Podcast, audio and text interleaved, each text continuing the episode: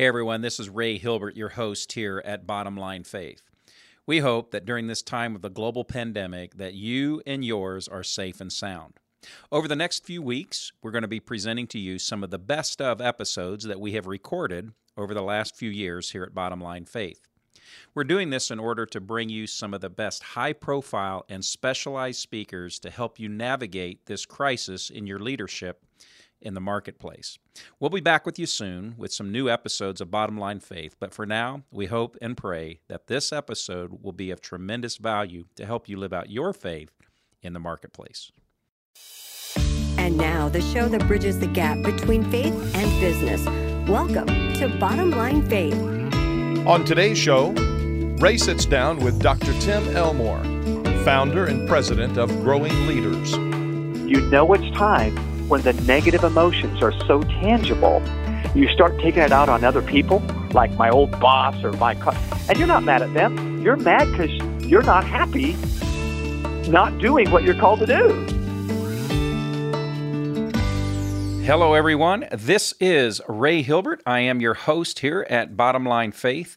We are going to be speaking with Dr. Tim Elmore. And I know many of our listeners, you're already familiar with uh, Dr. Tim, but he is the founder and president of Growing Leaders. Let me tell you just a little bit about he and his team there.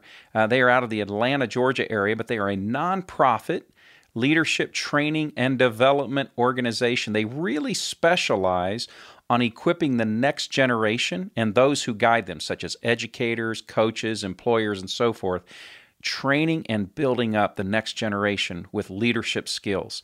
Dr. Elmore has authored more than 30 books, and a couple that I have read and love and familiar with Habitudes, Images that Form Leadership Habits and Attitudes. And I love this one, Generation IY Secrets to Connecting with Today's Teens and Young Adults in the Digital Age. And his latest book is Marching Off the Map Inspire Students to Navigate a Brand New World. Folks, we are so honored today to welcome to the show Dr. Tim Elmore. Tim, welcome to Bottom Line Faith. Thank you, Ray. It's always good to talk to you. Well, Tim, uh, I've, I've been a big fan and a big follower for a number of years, and you really have honed in. God has called you in a unique way. Tell us a little bit about this passion for developing young leaders. Where did that come from, and, and how you see God using you and your team at Growing Leaders? Wow, huge question. Thanks for the big one, Ray, right away. um, I um, I think it really has been an evolution. I wish I could tell you I had a strategic plan when I was 19 years old, but I knew. I, I tell you what, Ray, I did know at 19 when I began to work with students. I still was a college student, but again, I began to work with high school students. I realized at that point this is where I want to give my life. I knew that students were moldable and shapeable, and even though my circle of influence would expand as I got older, I just thought this is a key place to, to give myself. Fast forward, 1983, I go on staff with Dr. John Maxwell. So John is known as a leadership guru, and he was even then, but he wasn't really famous yet back then. So I, I started right out of college, and I was one of three or four that he personally mentored. And because of his leadership bias, if I can say it that way, I not only knew I wanted to focus on the next generation, but I wanted to take leadership to them. Mm. What John was doing for corporate America, I wanted to do for the emerging generation, that 22 year old employee who hasn't made all the mistakes yet, you know, that you and I made. Yeah. yeah. And uh, I thought, what could it be like if we, I'll tell you a phrase I like to use. What would it look like if we built a fence at the top of the cliff rather than a hospital at the bottom? you follow what I'm saying? We're constantly repairing what's broken. What if we kept it from getting broken? So I just feel like preparing wonderful servant leaders, wow, uh, life-giving leaders out of the next generation could actually change the course of history. So that's that's what we're about, and that's kind of the evolution that took place over time. Growing Leaders, of course, started in 2003 uh, with John's blessing. I'd worked for him for 20 years, and really, uh, it's just been fun to see it take off. And as you said, we partner with great, great companies and schools around the world to just try to help them better prepare leaders.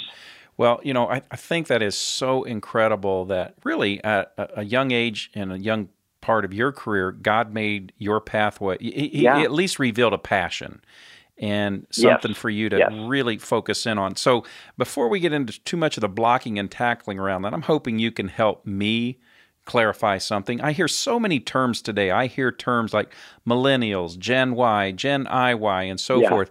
And I've been looking forward to you and I talking because I'd like you to clear that up for me. Would you help me understand kind of the breakdown of these different terms and generations we're hearing so much about today? Yeah, absolutely. Um, I first of all, I hate to, um, to take of myself as an expert because I think it's such a moving target, but I try to keep my ear to the ground. First of all, for listeners' sake, a generation is usually defined by markers. There are usually markers at the beginning of a generation that something changed in society, and then usually a marker at the end of that generation where, again, a change happens and it seems to catapult us into a new way of thinking. So the millennials actually started in the early 80s. They're basically the kids born in the 80s and 90s. And the primary shifts that took place were par- parental. Parenting styles changed radically in the 80s and 90s. Uh, in fact, I'm sure you've seen it without even maybe knowing it. You've seen it. We we began to prioritize that our kids are our trophies, and we're going to keep them safe. And we had baby on board signs in the back of the minivan, and you know we had diaper changing tables in the public restrooms. And Yeah, yeah. Everything society was saying was these kids are priority. And then we started getting really crazy at little league baseball games. You know, and we're more intense about them than the ch- kids. Just go, man, I just want an ice cream cone when this thing is over. You know, but it's the dads that are so crazy. So the marker for the millennials was the parental change that happened in the 80s and 90s, and so now, Ray, we're beginning to see a new generation following the millennials. They're called a number of different names. The Centennials. They start about the new century. Generation Z, following Generation Y.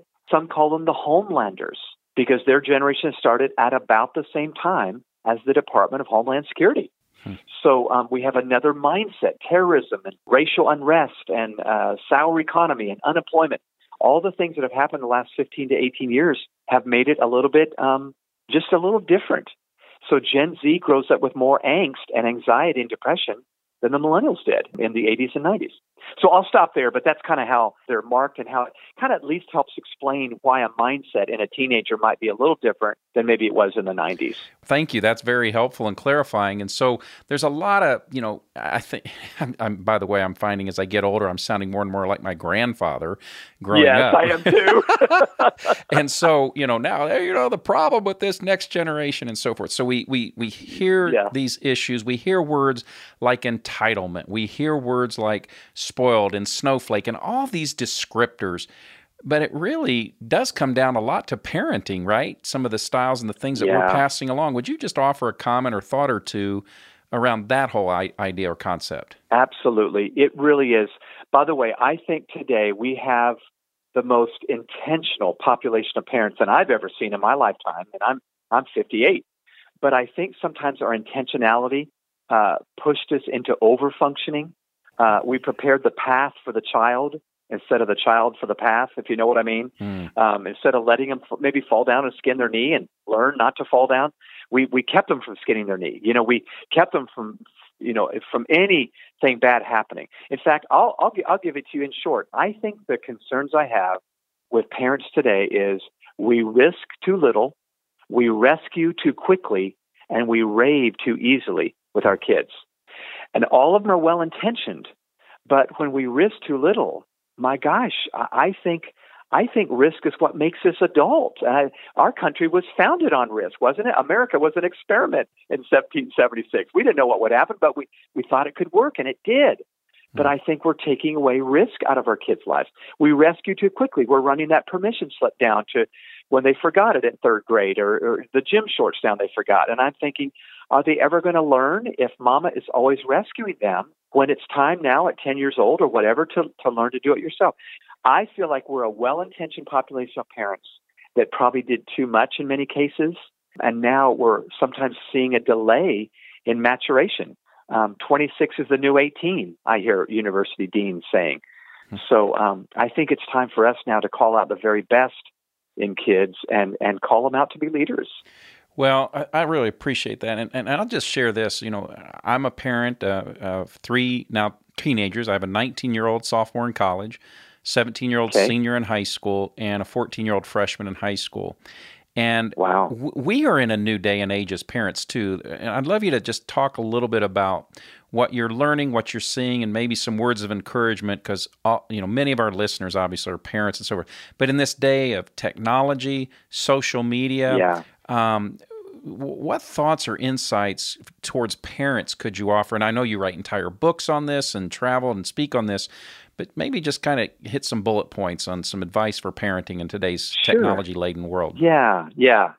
Well, uh, let me add again, Ray, I really don't consider myself a parenting expert, but I do have the undeserved privilege of being with thousands of parents and faculty and students every year. And so I get to I get to see the macro, I think, of the trends and patterns.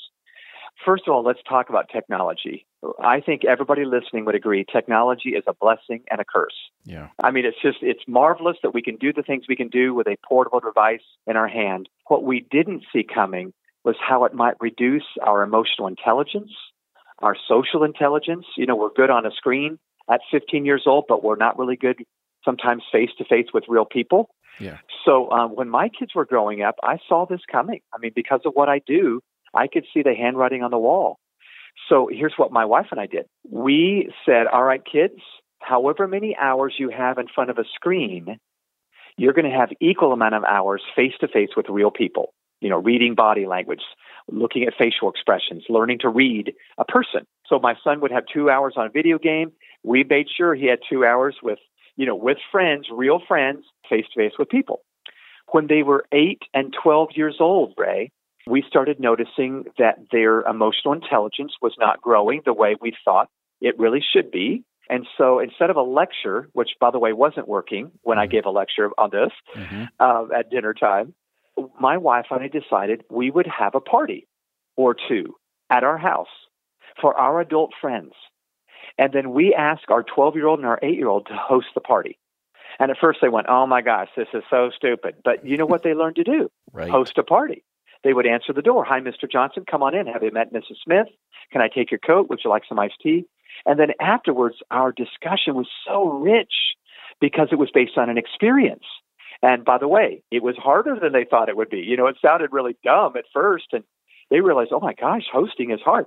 But they learned to, to host conversations. And one of our habitudes is called hosts and guests. In a relationship, are you the host or the guest? We wanted our kids to learn to be hosts, not just guests. It's easy to be a guest.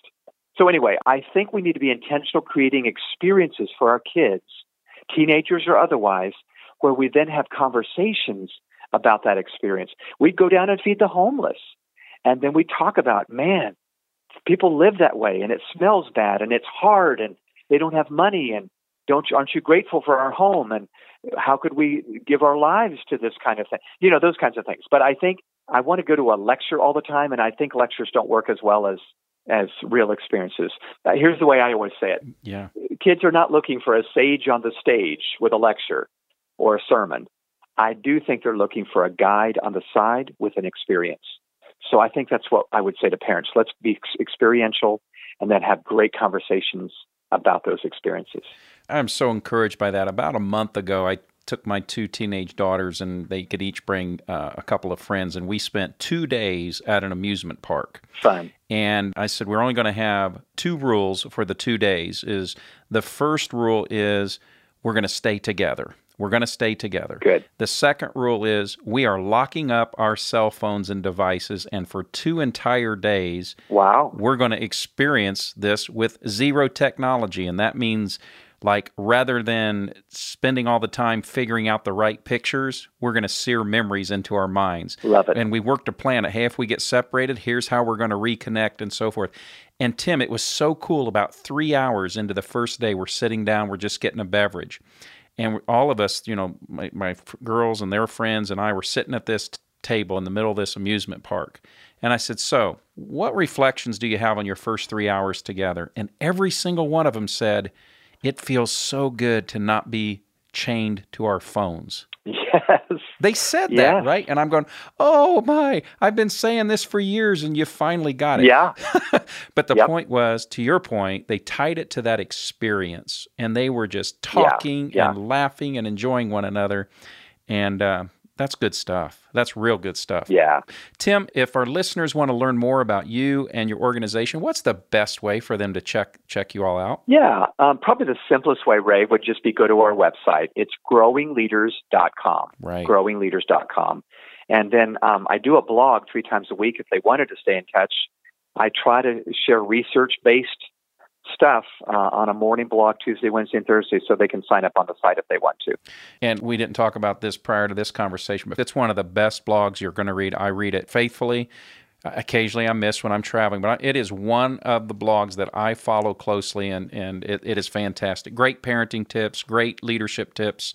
And I'd love to, if we could, Tim, just transition a little bit. Let's talk about faith and work. Let's talk about living out our faith in the marketplace. That's what we're about here at Bottom Line Faith. And so yeah. you shared earlier in our conversation that you, you made this transition yeah. into a different world, into the marketplace from quote unquote church type ministry. What was that like for you? What adjustments did you have to make? And, you know, maybe different language, terminology. Just walk us through that. Yeah. Well, one of the hardest decisions I ever made was was that transition to start growing leaders and to make it a, a, a thing that we would go into the marketplace, state universities, companies, uh, civic organizations, public schools. Um, the thing that made it hard, Ray, was two. One was I was leaving the security of working for John Maxwell. Yes. And you can imagine it was just it was a fun place. He paid me well. It was it was secure. Mm-hmm. And anytime you become an entrepreneur, you leave the secure for the insecure. You know, you're you're going into an area where you say, I hope to God this works, but you know, I don't have any, you know, we're going to put food on the table. So um, that was part of the deal was just moving into um, an unknown world, marching off the map, you might say, in some yes. ways for me. Yes. But then the language thing, you know, I had been with John in a faith based setting, a church, and then a nonprofit. And now there I was at, at Virginia Tech or Ohio State University or, um, you know, a company, Home Depot, and um, talking, needing to use language that was different than than it would have been in church. But my, I wanted them to see my heart that this was leadership with soul. You know what I mean? Mm-hmm, it wasn't just transactional. It wasn't just do these three steps and you'll be a great leader. I don't think leadership is that simple. Um, it's not just behaviors. There's something inside that I think God has to do to make us life giving leaders. So I think the big jump for me was learning to find words that anybody would understand, but that would still communicate the big idea that I think our Heavenly Father wants to communicate that might not come from, uh, you know, can I say it, a secular organization? No, yeah. no nothing wrong with that. Right, but right, right. I wanted to add value in a brand new area that maybe wasn't yet being shared. Well, I want to come back to that, but you said something I'd love to go back and, and revisit because one of the primary goals and hopes that we have here at Bottom Line Faith, Tim, is that if even just one of our listeners listens to this conversations and they get encouraged or inspired to take that next step or you know become more of who and what God has called them to be as a leader. And so yeah. I am sure that there's at least one person listening right now who's who's feeling that calling, feeling that prompting to move over into some new venture, mm, some yeah. new cause, some new project, m- maybe starting a company. You can give us a word from experience. Tell us a little bit more about that and then what encouragement would you have for that person that's listening to kind of help them walk through that that journey? Wow, that's a great question. Yeah. When I look back on my journey, I think there was a three year process, Ray, where it was percolating inside of me that maybe I was supposed to get out of the nest. You know what I mean? Yeah. The comfortable nest with the feathers and everything else.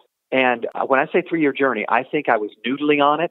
I think the Holy Spirit was prompting me. I'm not trying to over spiritualize, but you and I both believe there's a divine thing going on sometimes when we're called to take another step. Yeah. And um, I I think I went through this process where I had to overcome fear. I was scared. In fact, I think I actually started growing leaders a year later than God was prompting me. but I was scared. I was just scared. And thank God I still started it and he I was still smiling on me. But looking back, I was a little bit of a Jonah saying, "Oh, I'm doing great work with John Maxwell. I'm writing for him and you know, blah blah blah. You know, I had my little Yeah. debate thing going on inside Yeah. my head. Yeah. But when I did start it, it was the tail end of three year journey. And what I needed was I finally needed some compadres, some people, friends, if you will, that would look from the outside in and say, "You need to do this." I hear you talk about it. I hear you complain. I, and you, by the way, here's another thing. You know it's time when the negative emotions are so tangible.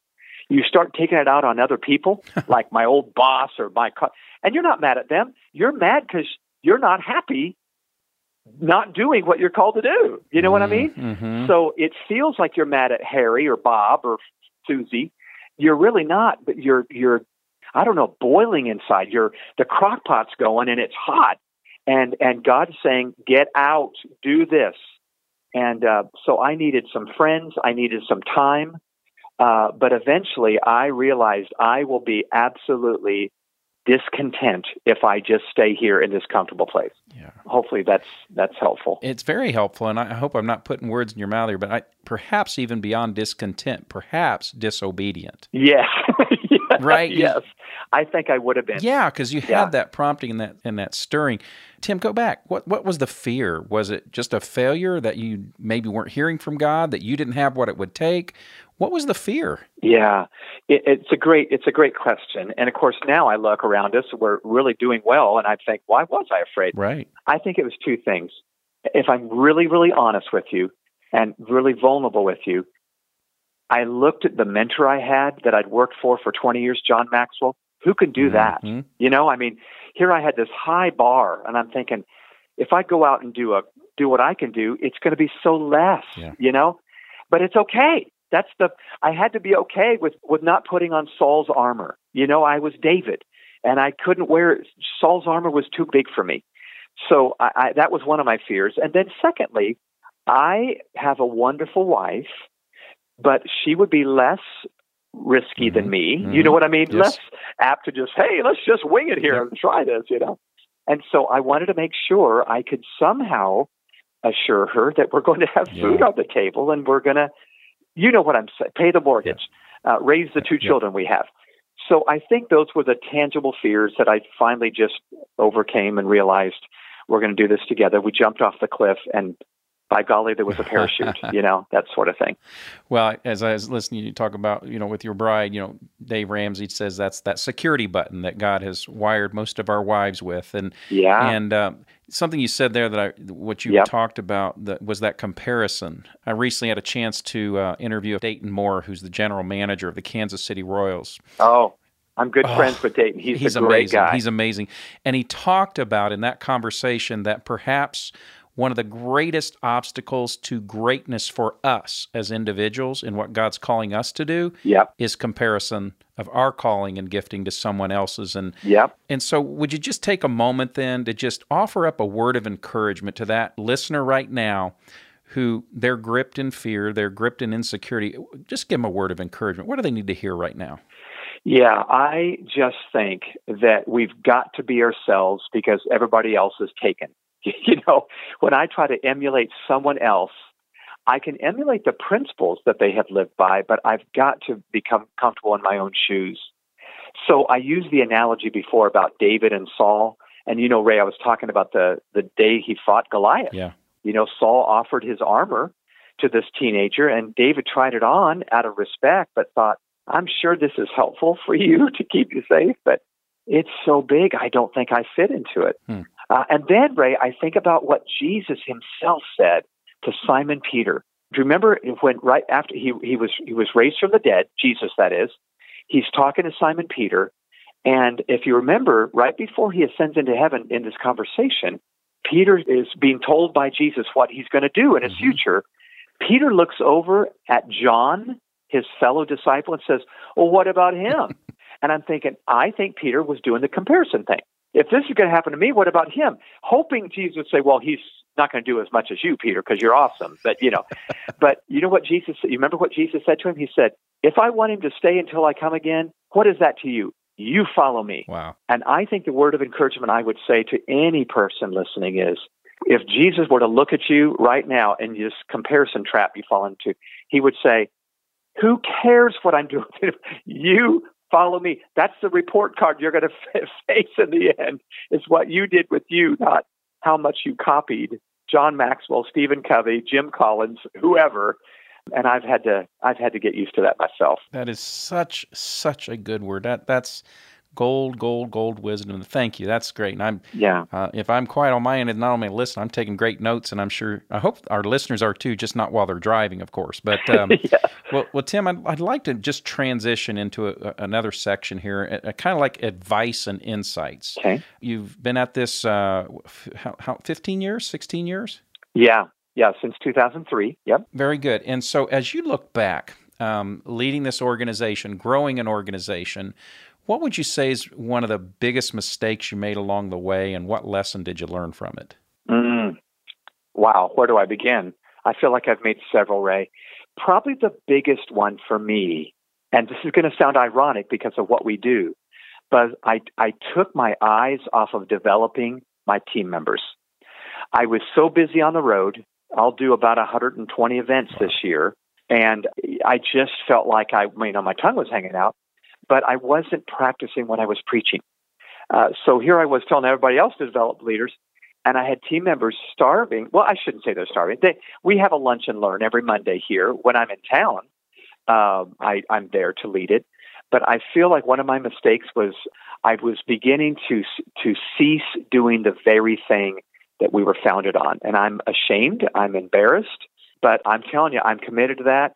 In fact, I was I feel like now if it doesn't work at home, I can't export it. Mm-hmm. You know, I'm not going to try to export anything that's not working right here, either in my family or in the in the organization now, growing leaders. So that would be one. T- take my eyes off. And I tell you what, I had some hard conversations, and we even lost a team member because we weren't the group that he thought we should be. And it was a wonderful wait. Now, this is a while back, but yep. it was a great wake up call that we need to do what we're saying. So that was that would probably be my, my big mistake that comes to my mind first. I think that is a huge lesson that uh, I would actually submit that very very few of us would say we haven't made that mistake. And you know it's it's it's great to be perceived as the living it out but yeah yeah. talk to the people that are closest to it. That's the real test. Yeah. That's the real test. Yeah. And so in in in light of that then i'd like you to kind of think back to the you, you know, back when you made that transition, you came out of ministry, you went into work with uh, John Maxwell, and then began to birth this new thing, this new organization. So at that point, you truly became an entrepreneur, no doubt about it. It did yeah. it didn't matter it was a nonprofit. Yeah. You were an entrepreneur. You were starting something new. So what do you wish, you know, looking back now, what do you wish that someone had told you in that first year of being a faith-driven entrepreneur? What what advice do you wish you would have been given? A mm, couple things come to my mind. One is you got to go slow to go fast.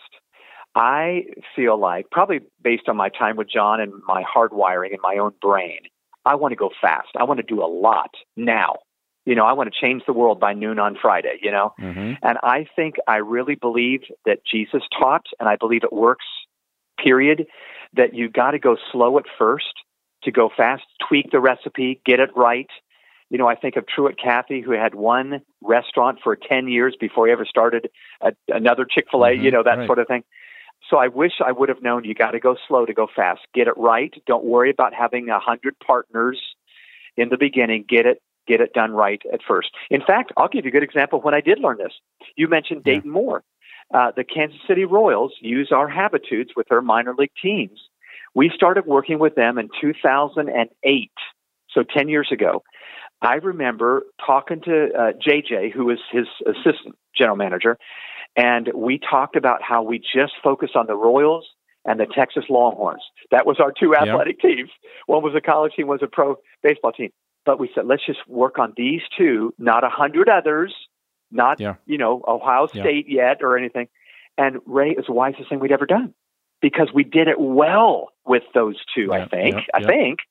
And then we were able to scale. So go slow, go fast. I think you got to start small and not worry about starting small, um, especially if a listener right now is, has a type A mindset, a high D mindset. Remember what the prophet Amos said God does not despise small beginnings. Mm-hmm. Jesus started with 12 disciples, not 1,200. In fact, he ended with 11. He had 11 That's at right. You know, I mean, it's like you think this thing isn't working. but boy, did it work because he was willing to focus on a few. One phrase I've come to love, maybe this will be helpful to somebody more time with less people equals greater kingdom impact. More time with less people equals greater kingdom impact. I have come to believe that, and I still to this day mentor a handful of people because I, I just believe that's where you go deep and you really multiply. And that's so counterintuitive to what we're hearing in the culture, right? Yeah. About scale, scale, scale, and viral. That's the oh word we gosh, hear going yes. viral. Yeah. But I love that. It's not only biblical, but Yeah. it's proven. It's- Yeah, and, that's and- true. and both go hand That's in hand true. there. Well, well, Tim, as we're we're winding down here, what advice or encouragement would you give to someone who's listening to our conversation, who wants to do a be more effective in integrating their faith or living out their faith in the marketplace. You mentioned the, the types of Mm, yeah. language that you you know need to use to reach that Yeah, audience. yeah. What advice or insights would you offer there? Um, I think my thought, in addition to me having to change my language to make sure I'm saying things that people get and understand, um, I think another one is that I had to learn was the the love language of the marketplace out there is added value.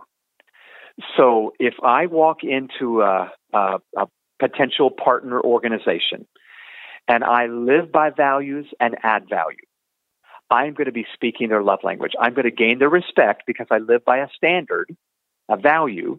Even if they disagree with it, they go, Well, I respect you for living Yeah. by that.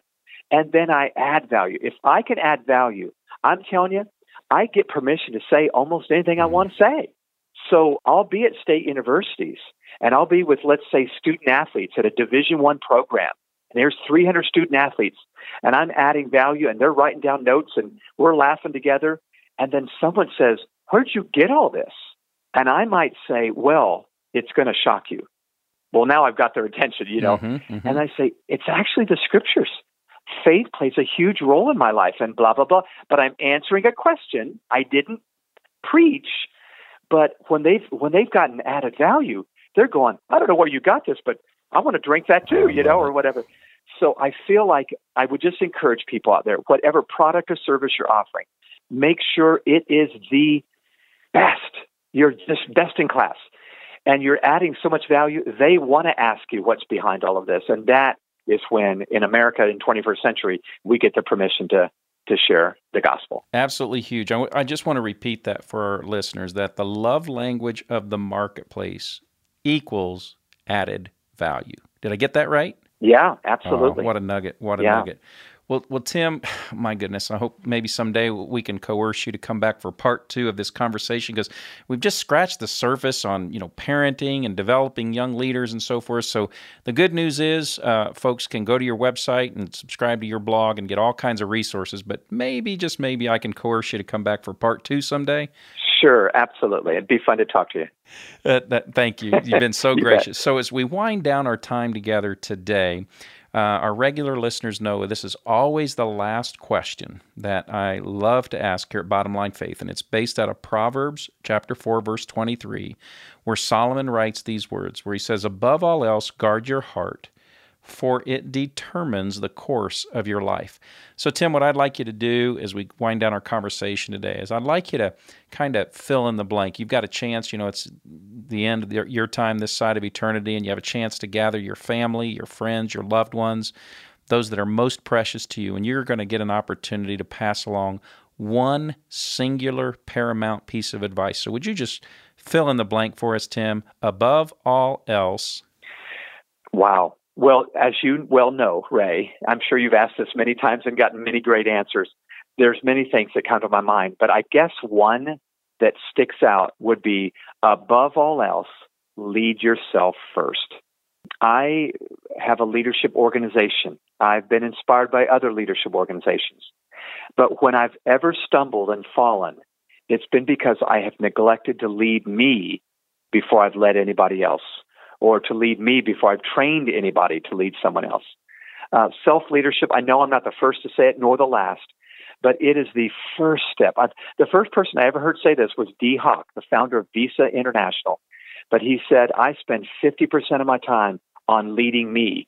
And he said, when I find that I lead me really well, the disciplines, the spiritual disciplines, the you know, just the stuff that makes us respectful uh, or respected, I should say. Other people following us comes naturally. Mm. I mean, people want to follow somebody yes. they admire. So um, I guess I would just end with that. Lead yourself first. Don't worry about anybody else yet. Yet, lead yourself first and watch how others say, "I want to follow too." Incredible insights, Dr. Tim Elmore. Thank you, thank you for the investment of your time here with us at Bottom Line Faith today. Ray, it's been great. You're fun to talk to. I always enjoyed, and um, yeah, I'll look forward to another time when we get to the, to do it again. Well, folks, there you have it. Our friend Dr. Tim Elmore, president and founder of Growing Leaders out of the Atlanta, Georgia area. Please, please check out their website at growingleaders.com. Many resources there. The books that I mentioned in the introduction, as well as you can subscribe to uh, Dr. Elmore's blog that comes out several times a week. So, folks, you know, here at Bottom Line Faith, we desire to bring you the finest thought leaders and marketplace influencers through a biblical lens and through a biblical worldview. And I, I suspect you are excited, like me, to know that God has and is placing individuals like Dr. Elmore strategically in the marketplace. So we're so grateful for that. But guess what? He's placed you strategically as well. God has given you a call. So that really is our desire here at Bottom Line Faith is to encourage you and to inspire you to do that. And so, if you're a Christ centered business owner, you'd like to learn about possibly participating in a roundtable, check out our site at truthatwork.org and learn about one of the roundtables where you can connect with other like minded Christ followers in business and learn how to better live out your calling in your business and marketplace as well. Also, the main thing you could do for us here today is go online and give us a positive review. We we treasure those reviews. It helps to give more exposure to the program here at Bottom Line Faith and it really helps our web presence as well. That's what you can do for us as well as praying that God would continue to bless the ministry here at Bottom Line Faith. So there you have it folks. Until next time, I am your host Ray Hilbert encouraging you to effectively live out your faith every day at work. God bless, and we'll see you next time. Bottom Line Faith is brought to you by Truth at Work. If you'd like to hear about new episodes or listen to past episodes, visit us online at bottomlinefaith.org. You can also subscribe to the show through Google Play and iTunes.